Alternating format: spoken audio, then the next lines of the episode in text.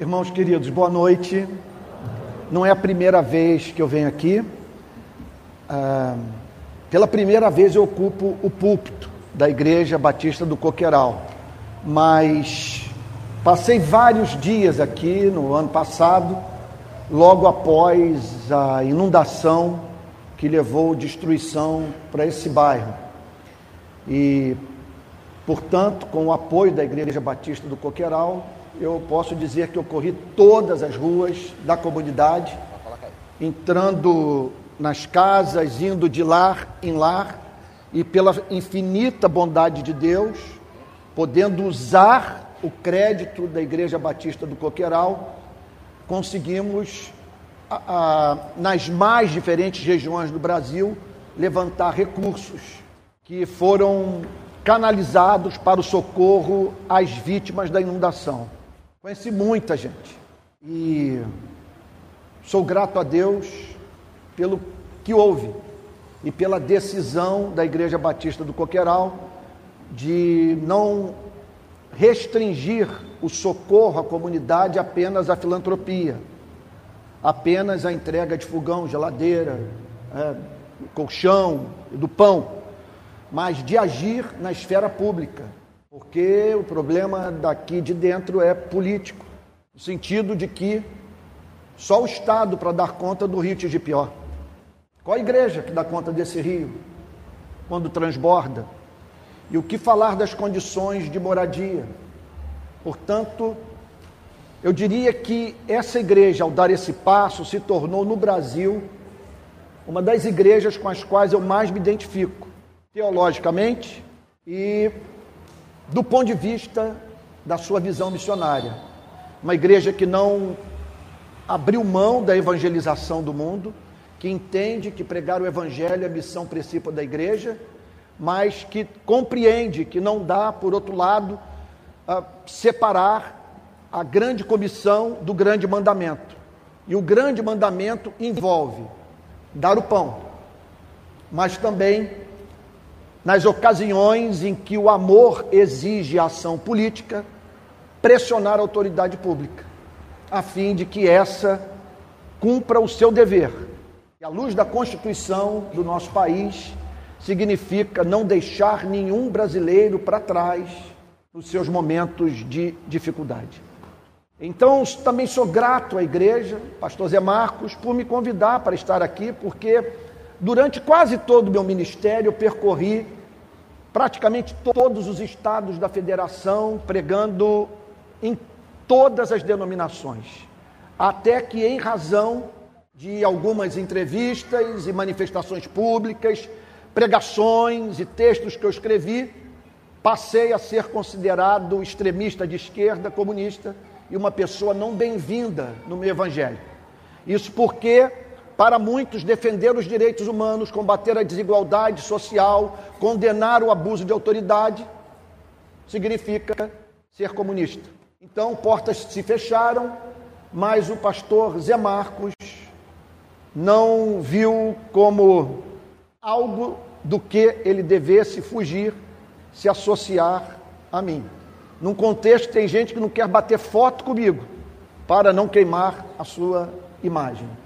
Portanto, nesses dias, os que têm se associado a mim demonstrado essa solidariedade, eu diria que são, é, quer dizer, que nesses dias, esses irmãos se tornaram especialmente amados por mim, porque demonstraram apreço pelo meu ministério no pior momento da minha relação com os evangélicos brasileiros. Quando eu me converti em 1982, vindo de família católica, eu sou o primeiro protestante cristão evangélico da minha família. Eu jamais poderia imaginar que receberia tamanho ódio da igreja e que nela eu encontraria alguns dos meus piores inimigos, entre os quais pastores. E não digo isso movido por um espírito de vitimismo. Eu digo isso para ressaltar a importância dessa igreja para o meu ministério, porque ela está estendendo a destra da comunhão para mim. Muito obrigado. Irmãos queridos, acredito que o Espírito de Deus é, me fez desejar nessa noite expor o texto da carta de Paulo aos Filipenses, capítulo 1, versos verso 27. A minha intenção nessa noite é o de fazer uma exposição de Filipenses, capítulo 1, versículo 27. Todos acharam?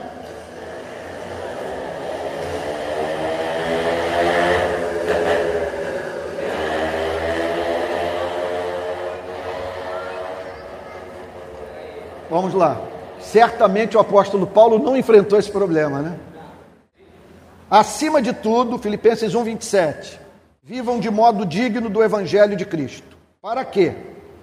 Ou indo até aí para vê-los, ou estando ausente, eu ouça a respeito de vocês que estão firmes em um só espírito, como uma só alma, lutando juntos pela fé do evangelho. Nós estamos aqui no primeiro século o apóstolo Paulo alcança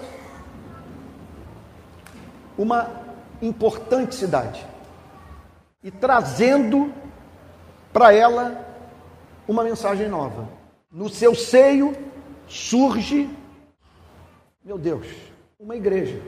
Pessoas se unem, passam a viver em comunhão e declarando para a cidade de Filipos que eram seguidoras de um carpinteiro nascido em Belém, criado em Nazaré, que havia morrido como um bandido. O apóstolo Paulo estava desesperado por alcançar aquele mundo para Cristo, por plantar igrejas. Ele estava certo que a ele cabia espalhar as boas novas, de modo a sociedade do seu tempo render sua vida a Jesus.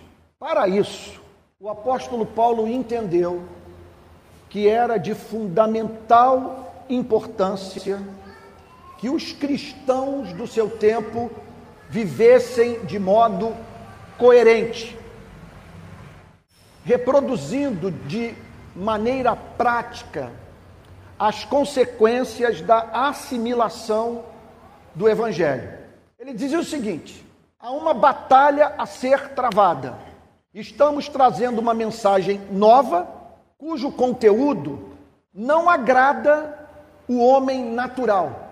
É uma pregação que só encanta os que nasceram de novo, porque as coisas do espírito se discernem espiritualmente e o homem natural rejeita o que o Espírito Santo ensina. Tratava-se de um mega desafio.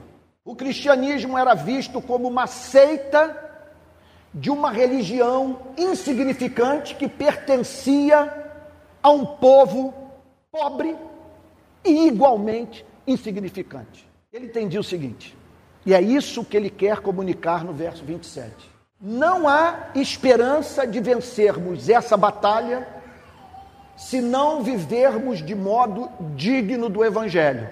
Só há um modo dessas pessoas pararem para nos ouvir, nos levar a sério e se encantarem com o Cristo que nós tanto amamos. É em surgir no seio dessa sociedade algo novo. Gente cuja beleza do caráter leve os cidadãos de Filipos atribuírem tamanha formosura de sentimentos, de comportamento ao Criador. Então ele diz o seguinte: acima de tudo, vivei de modo digno do Evangelho. O que significa acima de tudo? Veja, acima da evangelização do mundo, acima do que quer que essa igreja possa fazer de efetivo pela sociedade do seu tempo. Esse é o grande vetor, essa é a grande meta.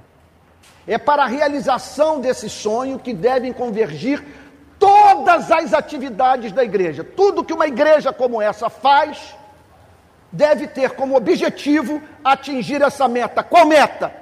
viver de modo digno do Evangelho. Não há nada mais importante do que isso, do ponto de vista da glorificação do nome do nosso Deus e do respeito por parte da sociedade não cristã, que somente haverá de nos levar a sério quando nos tornarmos uma cidade edificada no monte.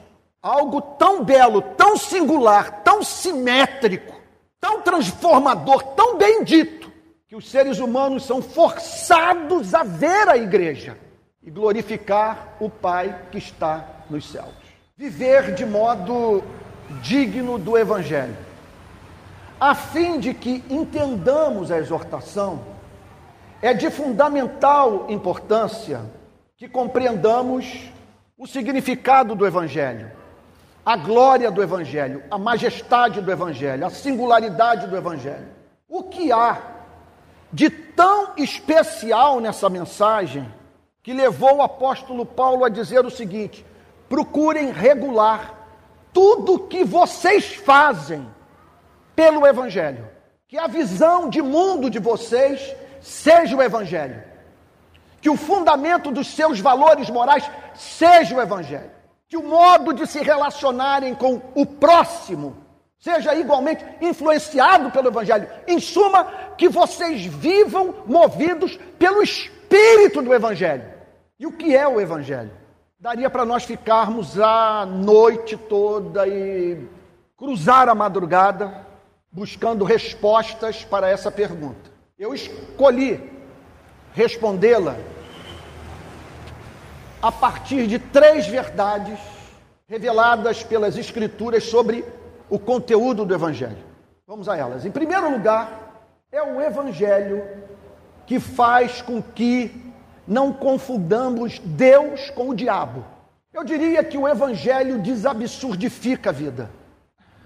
O Evangelho, veja, não é que o Evangelho faz a gente acreditar em Deus. O Evangelho nos faz acreditar num Deus amável, num Deus que se importa. Entenda um ponto. Para nós cristãos, a palavra Deus não resolve os nossos problemas, mas sim o Deus do Evangelho. Esses dias nós pegamos um caso no complexo do Alemão, de uma família que descia o morro, trazendo num carrinho um menino de dois anos. No exato momento que bandidos igualmente desciam favela para encontrarem no sopé do complexo do Alemão policiais militares. Inicia-se o confronto e no tiroteio uma bala atinge a cabeça do menino. A avó nos contou que ela botou a mão no chão da favela, pegou a massa encefálica do seu netinho e jogou para dentro da cabeça do menino, julgando que em assim fazendo ela ajudaria a salvar a vida do seu neto. Eu peguei um caso em Belfor Roxo de uma mãe que perdeu uma filha de um ano, vítima de bala perdida. Tiro de pistola, ricocheteou no volante, e atingiu o peito da sua filha. Ela me contou que olhou para o lado e viu a filha se contorcendo. Vai para o hospital com a menina, que se encontrava no período da amamentação, e pega o corpo inerte da filha e traz o peito para amamentá-la. A pergunta que se impõe é: como crer na existência de um Deus bom num mundo como esse? Essa é a questão filosófica mais presente em todos os debates sobre a existência de Deus. Como explicar o que houve ano passado no Coqueiral? Trabalhadores perderam tudo naquela inundação. Irmãos, o cristianismo só tem uma resposta a dar. E essa resposta chama-se Evangelho. No mundo de sofrimento, de exclusão, de privação, de injustiça, de fome, de luto, como esse, o Evangelho simplesmente declara que Deus se identificou com a nossa desgraça, que Ele assumiu a forma humana e parou numa cruz. Eu não entendo esse sofrimento. Como compreender o fato de que a nossa vida, a sua e a minha, é dura, curta e incerta? Mas muito menos eu entendo um Deus que não precisava nos criar para amar, para se comunicar, para ser feliz, nos criar a sua imagem e semelhança, permitir que dele nos afastássemos e para que houvesse um reencontro, fosse necessário o envio do seu único filho, a fim de ser moído, a fim de ser torturado, posto no madeiro e morto por você e por mim. Se você quer saber de uma coisa, eu só não enlouqueço porque eu creio no fato da crucificação do Filho de Deus no tempo e no espaço.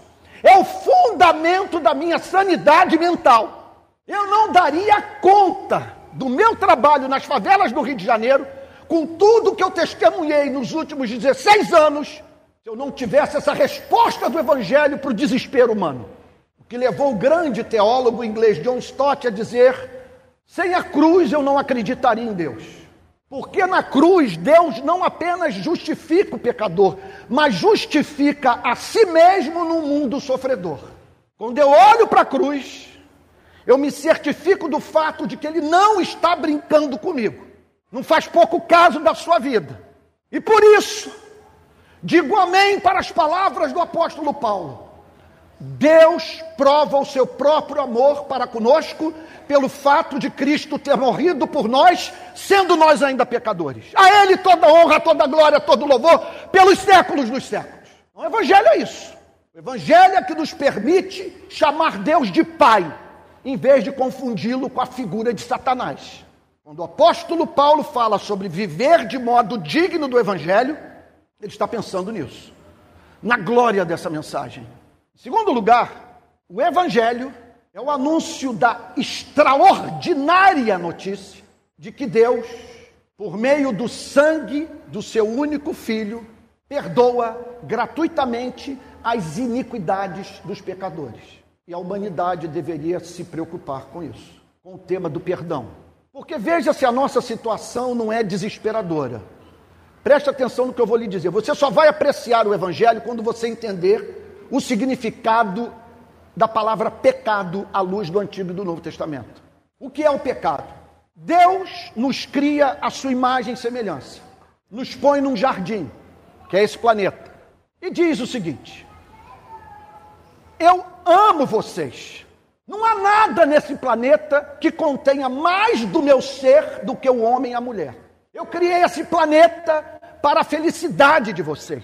E o meu propósito é que vocês me conheçam e tenham prazer eterno em mim. Contudo, é importante que vocês saibam que eu sou santo, santo, santo. E que eu chamo para uma vida de felicidade, de louvor, de cânticos de adoração, de encanto eternos. Contudo, eu quero deixar claro que se vocês não amarem a mim de todo o seu coração, de toda a sua alma, com toda a sua força, com todo o seu entendimento, e por amor a mim não amarem uns aos outros, eu não terei como abençoá-los. Primeiro, porque se vocês caírem no mundo de ódio, de indiferença, de rancor, vocês não entenderão a minha cabeça. Vocês perderão encanto comigo e nas horas que eu quiser me comunicar com vocês. Vocês não verão sentido na minha mensagem, porque é necessário que, para que vocês entendam a minha mente, que vocês estejam no mundo do amor. Tem que haver uma correspondência entre a minha palavra e a alma de vocês. Só quem vive no mundo do amor pode entender o amor. O amor do Criador. Então eu peço de vocês o seguinte: que eu seja alegria dos seus corações. Que vocês entendam que o coração humano não descansa enquanto não descansa em mim. Eu quero vê-los manhã, tarde e noite, jubilosamente declararem: Eu sou do meu amado e o meu amado é meu. E que vocês sejam gratos. Que vocês expressem racionalmente o seu amor grato por mim e que vocês não desejem nada mais no universo que não seja a minha presença. Que vocês não considerem felicidade aquela que não me tem como vínculo. E porque vocês me amam, vocês vão amar o próximo, porque eu sou doido pela espécie humana. Então eu quero que quem cruzar o caminho de vocês volte para casa dizendo: Eu nunca fui tratado com tanta dignidade. Nunca fui tão amado. Que vocês viabilizem a vida uns dos outros. Que você se torne a manifestação encarnada da minha presença. Pois bem, o que é que nós temos aí? O que é que nós temos aí? Presta atenção. Nós temos um ser infinito pessoal pedindo de você e de mim o que faz sentido. Jamais permite, permita que a palavra pecado seja caricaturizada na sua vida.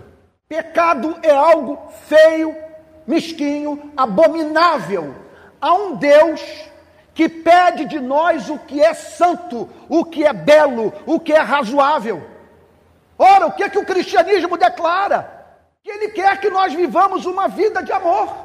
E se nós não amarmos uns aos outros e não vivermos para a glória do seu nome, ele haverá de nos julgar e manifestar no tempo e no espaço a sua santa indignação.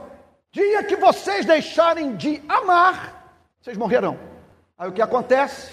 Nós desaprendemos a amar, perdemos o encanto pelo Criador e passamos a nos odiar. Agora, um detalhe: perdemos o encanto pelo Criador e passamos a nos odiar. Contudo, somos vistos por Deus diariamente nos comportando como Moisésinhos que descem do Monte Sinai com as tábuas da lei nas mãos para julgar e condenar pessoas, para cancelá-las. E não conseguimos agir de uma forma diferente. A uns nós chamamos de fascistas, a outros de corruptos. E o que Jesus nos ensina no seu evangelho é que com o juízo com que nós julgarmos, nós seremos julgados. De certa forma, você não vai ser julgado por Moisés, você vai ser julgado por si mesmo, pelas suas palavras. Porque para cada sentença moral e condenatória que você emite, há um registro feito pelo próprio Deus. Canalha, registrou. Avarento, registrou. Mentiroso, registrou. O que Jesus ensinou é que naquele grande dia, Deus vai nos botar para nós ouvirmos a nós mesmos. E uma pergunta será feita para você e para mim. O que você tem a dizer sobre a forma como viveu, à luz do que passou?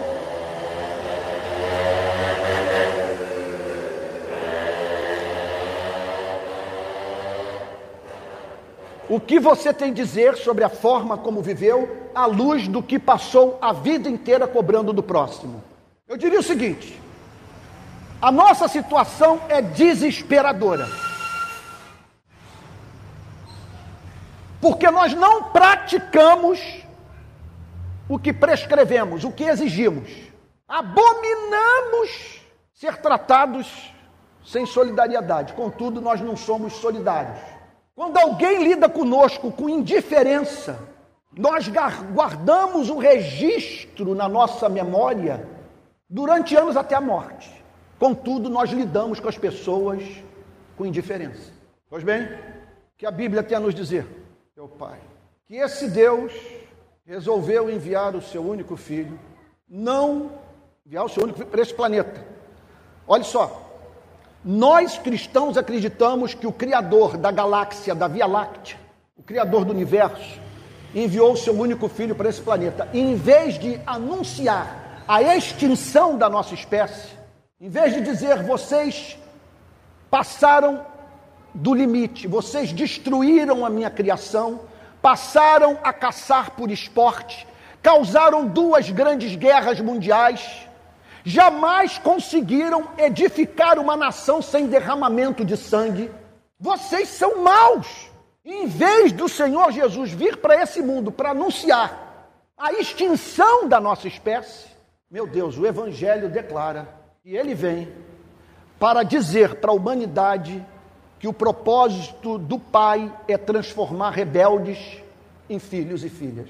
E tudo o que eles precisam fazer é depor armas, se arrependerem das suas iniquidades e, pela fé, se reconciliarem com o Pai. E o que é, que é fé? Aí Jesus trata de ajudar a humanidade a entender qual é o sentido da fé salvadora? Como que uma pessoa se apropria da redenção?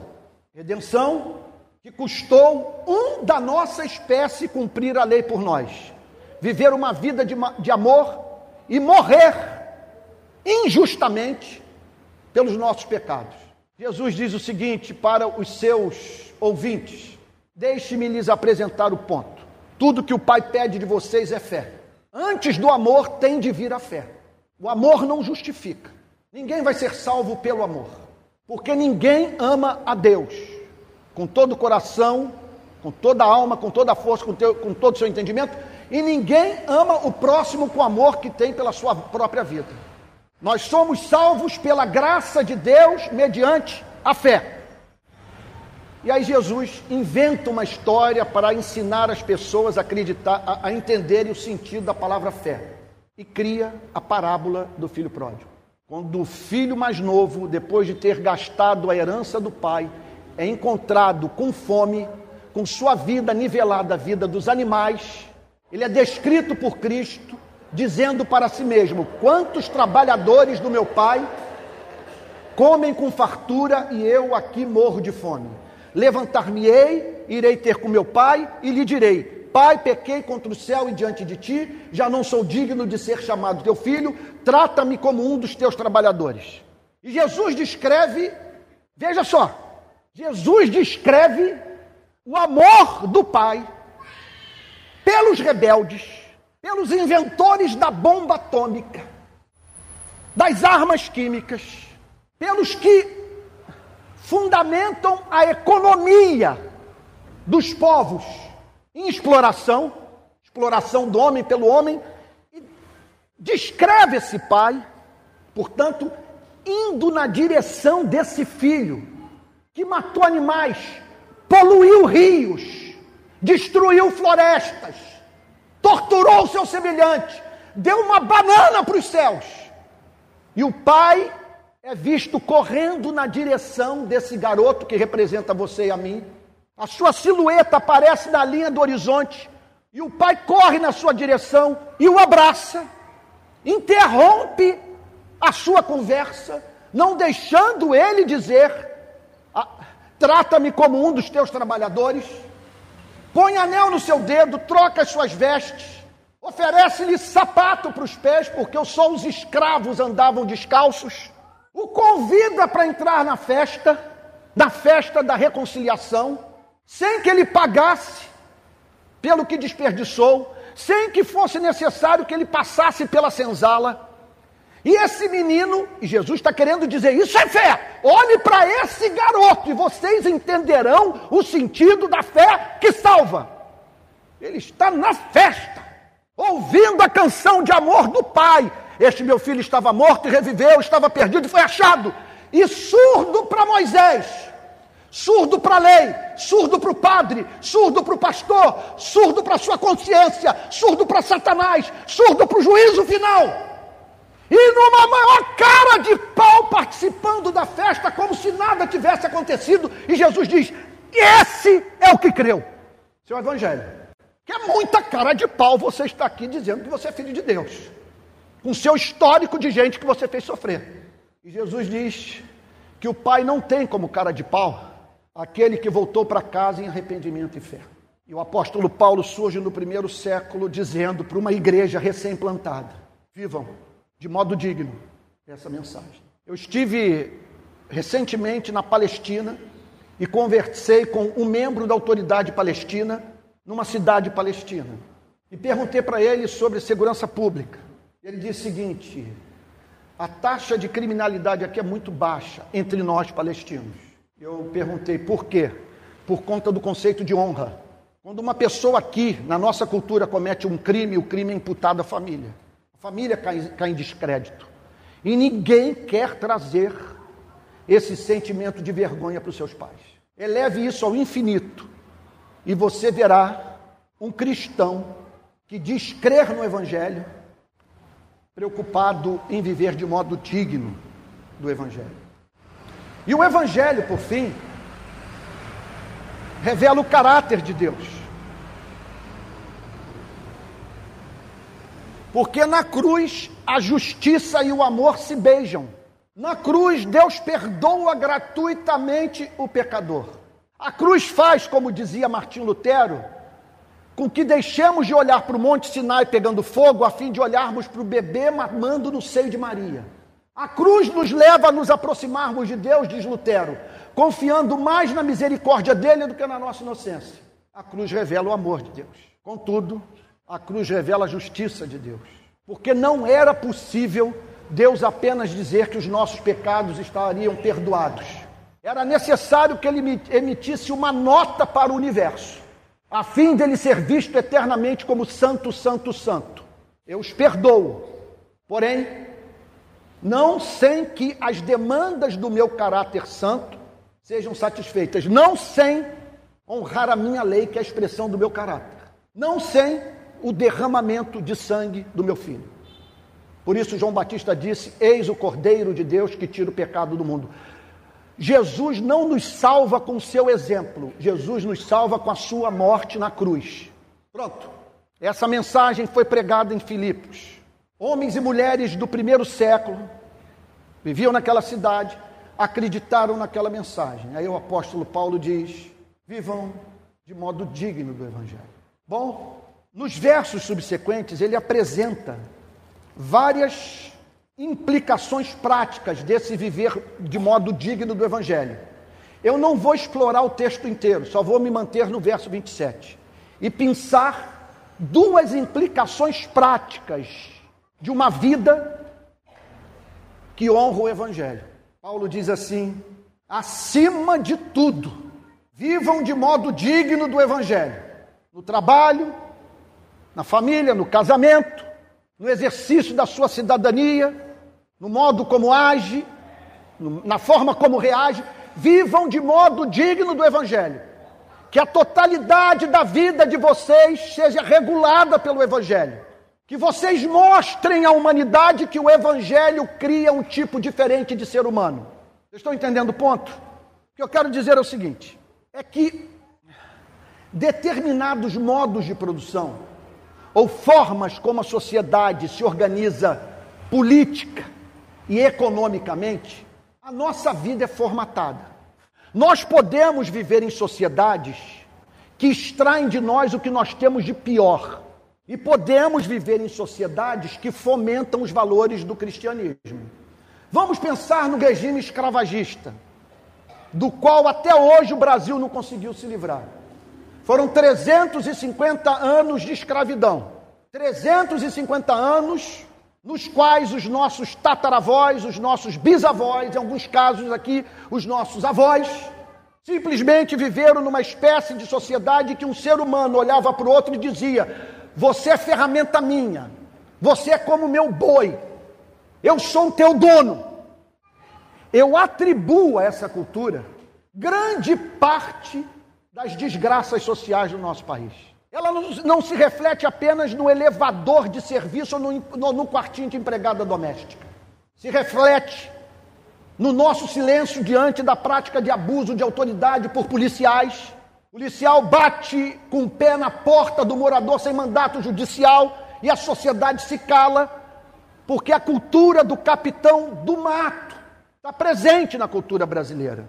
Como explicar Boa viagem e coqueiral. O que leva a classe média de Recife não se indignar com essa disparidade de vida? Sem a mínima dúvida, 350 anos de Casa Grande Senzala. Você não se livra de 350 anos de cultura da noite para o dia. E o que eu estou querendo dizer para vocês é que o Evangelho gera um tipo de ser humano, que só o Evangelho é capaz de gerar, e isso em razão da espécie de encontro com Cristo que o pecador verdadeiramente arrependido teve. Não dá, por exemplo, para o que teve o encontro com Cristo continuar dizendo que devido a ter nascido em tal lugar, fazer parte de tal cultura, de tal cultura ter herdado o sangue dos seus pais, dos seus avós, se dizer como alguém de pavio curto. Não dá para você ser cristão de pavio curto. É uma contradição, porque o cristão teve um, encontro com um Cristo longânimo, com um Cristo doce, com um Cristo paciente. Há uma tendência no cristão de exercer a misericórdia, porque ele sabe que foi salvo, porque Cristo se compadeceu dele e não quis perdê-lo. Você está entendendo o ponto? Esse encontro com Cristo quando ele é autêntico, quando mediado pelo Evangelho, produz em nós determinadas características que a Bíblia declara que, se não forem encontradas em nossas vidas, é evidência de que nossa fé é dos demônios. Que é uma fé que só serve para fazer os demônios tremer. É fé sem amor. E eu disse para vocês que o amor nos salva, mas ninguém vai entrar no reino dos céus sem amor. Por isso que o apóstolo Paulo diz: presta atenção, para que ou indo até aí para vê-los, ou estando ausente, eu ouço a respeito de vocês que estão firmes em um só espírito, como uma só alma. Você está entendendo o ponto? Por favor, me permita aqui faltar com a modéstia. Zero dúvida, do ponto de vista daquilo que eu passo a falar, quanto ao fato de que o conteúdo da profecia vai fluir desse púlpito. O que, é que eu estou querendo dizer com isso? Eu passarei a falar sobre aquilo que mais a igreja brasileira precisa ouvir. E por que eu digo isso? Porque hoje, só se formos muito cara de pau para cantarmos num culto como esse e na força do Espírito Santo, nós proclamamos aqui que pagaremos o preço de sermos um só coração no Senhor, e por mais que as trevas militem e nos queiram separar, com os nossos olhos em Cristo, unidos iremos andar. Como cantar esse hino se esse país, a sua sociedade como um todo, passou por uma prova que representou a partir de 2018 famílias fraturadas, laços de amizade rompidos, cancelamento, ou seja, pessoas com a sua reputação arruinada, vendo os seus supostos equívocos postos nas redes sociais, e isso por amigos que se recusaram a antes ligar para aquele a quem tensionava destruir, a fim de demovê-lo dos seus maus caminhos. A sociedade passou pelo teste, a igreja também, e ambos foram reprovados. O que significa o seguinte: que nós emitimos uma nota para o Brasil, que o evangelho não foi suficiente para nos manter unidos. Isso é uma desgraça, porque o evangelho visa, na vida da igreja, mostrar os seus efeitos de modo que a igreja possa mostrar para o mundo como seria a vida em sociedade se todos vivessem sob a égide do Evangelho, sob a força do Evangelho, sob a influência do Evangelho. Foi uma tragédia o que aconteceu. E aqui está o apóstolo Paulo dizendo: vocês só viverão de modo digno do Evangelho quando viverem em um só espírito, como uma só alma. Que significa o seguinte: que nós deveríamos viver de uma tal maneira que o amor que temos uns pelos outros levasse os não cristãos a dizerem: Deus só pode estar no meio dessa gente porque eles resolveram todos os problemas que nós enfrentamos na sociedade. Veja como se amam, eles se tratam como irmãos. E se você me perguntasse agora, Antônio, você está falando dos sintomas, então qual é o seu diagnóstico? Por que nós nos engalfinhamos? Como que colegas nossos foram para as redes sociais mencionar os nossos nomes, gente que tinha acesso ao nosso telefone? E para dizer que a nossa opção era reveladora do nosso extremismo ideológico. E se você me perguntasse a razão, zero, du, zero, zero, absolutamente zero dúvida quanto ao fato de que as pessoas não estão se tornando membros das nossas igrejas após de terem sido espancadas por Moisés e terem olhado para o lado e visto Jesus a lhes dizer: Vinde a mim, todos vós que estáis cansados e sobrecarregados, que eu vos aliviarei. Tomai sobre vós o meu jugo e aprendei de mim, porque sou manso e humilde de coração, e achareis descanso para as vossas almas, porque o meu jugo é suave e o meu fardo é leve. Quando nós nos aproximamos de um lugar como esse em busca da felicidade, sem, sem termos passado pela humilhação evangélica, sem termos vivenciado o sermão da montanha, bem-aventurados os humildes de espírito, que dos tais é o reino dos céus. Você foi humilhado por Moisés. Moisés mostrou todas as suas contradições. E você chorou. E teve suas lágrimas enxugadas por Jesus. Aí eu pergunto: e qual é a bem-aventurança seguinte? Bem-aventurados os mansos, porque herdarão a terra. Porque não dá para, depois de você ter sido humilhado pela lei, ter conhecido a doçura de Cristo, deixar de ser manso. Deixar de tratar as pessoas com doçura, com misericórdia, com graça. Quem conheceu Jesus Cristo quando o garçom abre sua garrafa de água mineral diz muito obrigado? Quem conheceu Jesus Cristo dá visibilidade para o trocador de ônibus, para o pedreiro, para o motorista de Uber, para a empregada doméstica. O que eu quero dizer é o seguinte: nós nos tornamos tão raivosos e não passamos pelo teste das eleições de 2018, porque estamos crescendo numericamente a partir de conversões, supostas conversões, que não passam pela experiência do publicano no templo batendo no peito, sem coragem de olhar para o céu, a dizer: ser propício a mim, pecador. E por fim, Paulo declara, lutando juntos pela fé do Evangelho. O que, que ele quer dizer lutando juntos pela fé do Evangelho? Aquilo que eu passo a falar, se eu falar em algumas igrejas, simplesmente eu estou, eu correrei o risco de ver pessoas se levantarem e ir embora e virarem as costas para mim, como eu já experimentei numa igreja na qual preguei recentemente. O ambiente está tão contaminado que eu diria o seguinte: você quer, você quer reconhecer o falso profeta? Ou pelo menos o pregador nascido de novo, mas que se perdeu de 2018 para cá? Mostre-me um pregador nessa nação que seja capaz de correr todas as denominações e pregar sem problema, ser aceito por todos os pregadores, por todas as denominações. Não há como! Impossível!